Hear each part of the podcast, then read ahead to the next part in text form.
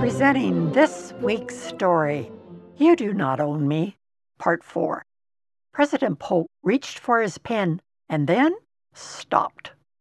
I do not want a war with Mexico. If I ask General Taylor to take American soldiers and set up a camp along the Mexican border, will that start war between us? Mexico has stopped diplomatic relations with us since Texas was accepted into the United States as a state December 29, 1845.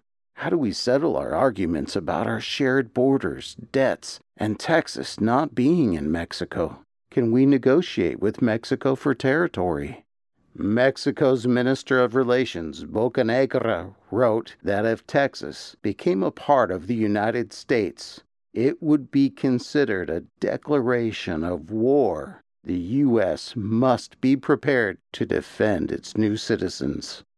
President Polk wrote to Brigadier General Zachary Taylor, "Travel without delay across the Sabine River into Texas. Take position at Corpus Christi on the Nueces River. Stay there until the Republic of Texas accepts annexation. Then move immediately to the Rio Grande. Protect the American citizens living there." Newspapers in Mexico were stirring people up for war and rejection of their president, Herrera. He was a moderate and removed from office by Mexican General Mariano Paredes y Arriaga, who had 7,000 troops with him.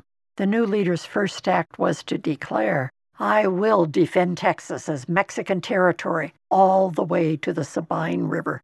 President Polk's instructions were clear to General Taylor. Do not fire the first shot. If fired upon, return fire. General Taylor's soldiers began their trip into southern Texas. There were 3,550 men. 1,490 were foreign-born, Irish, German, English, and Scotch. It was desert travel, 10 miles a day for 20 days. Wind blowing dry, caking dust, chaparral bushes with thousands of tiny needles. Old Rough and Ready, as General Taylor's men called him, was with his men, eating the same food, caring for his men. They respected his experience, humor, and courage. They reached the Rio Grande and set up camp across from the Mexican garrison town of Matamoros. The general sent a representative with a white flag to the Mexican commandant, General Francisco Mejia, as a sign of peace. General Mejia refused to meet with him.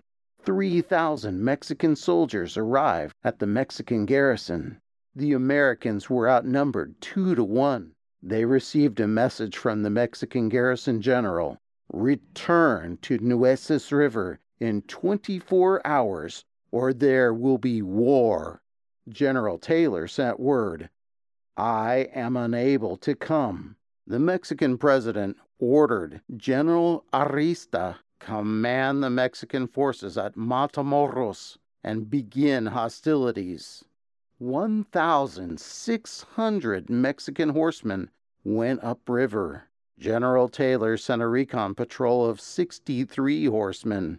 The Americans were hugely outnumbered and surrounded. 16 were killed or wounded and the rest captured. May 13, 1846, the U.S. Congress declared war against Mexico. Texas Rangers joined General Taylor. He said, "On the day of battle, I am glad to have Texas soldiers with me, for they are brave and gallant, but I never want to see them before or after." Next week, we continue our Texas series. Please join us at thisweekstory.com. Today, Todd Warren and Barbara Steiner have the pleasure of being with you.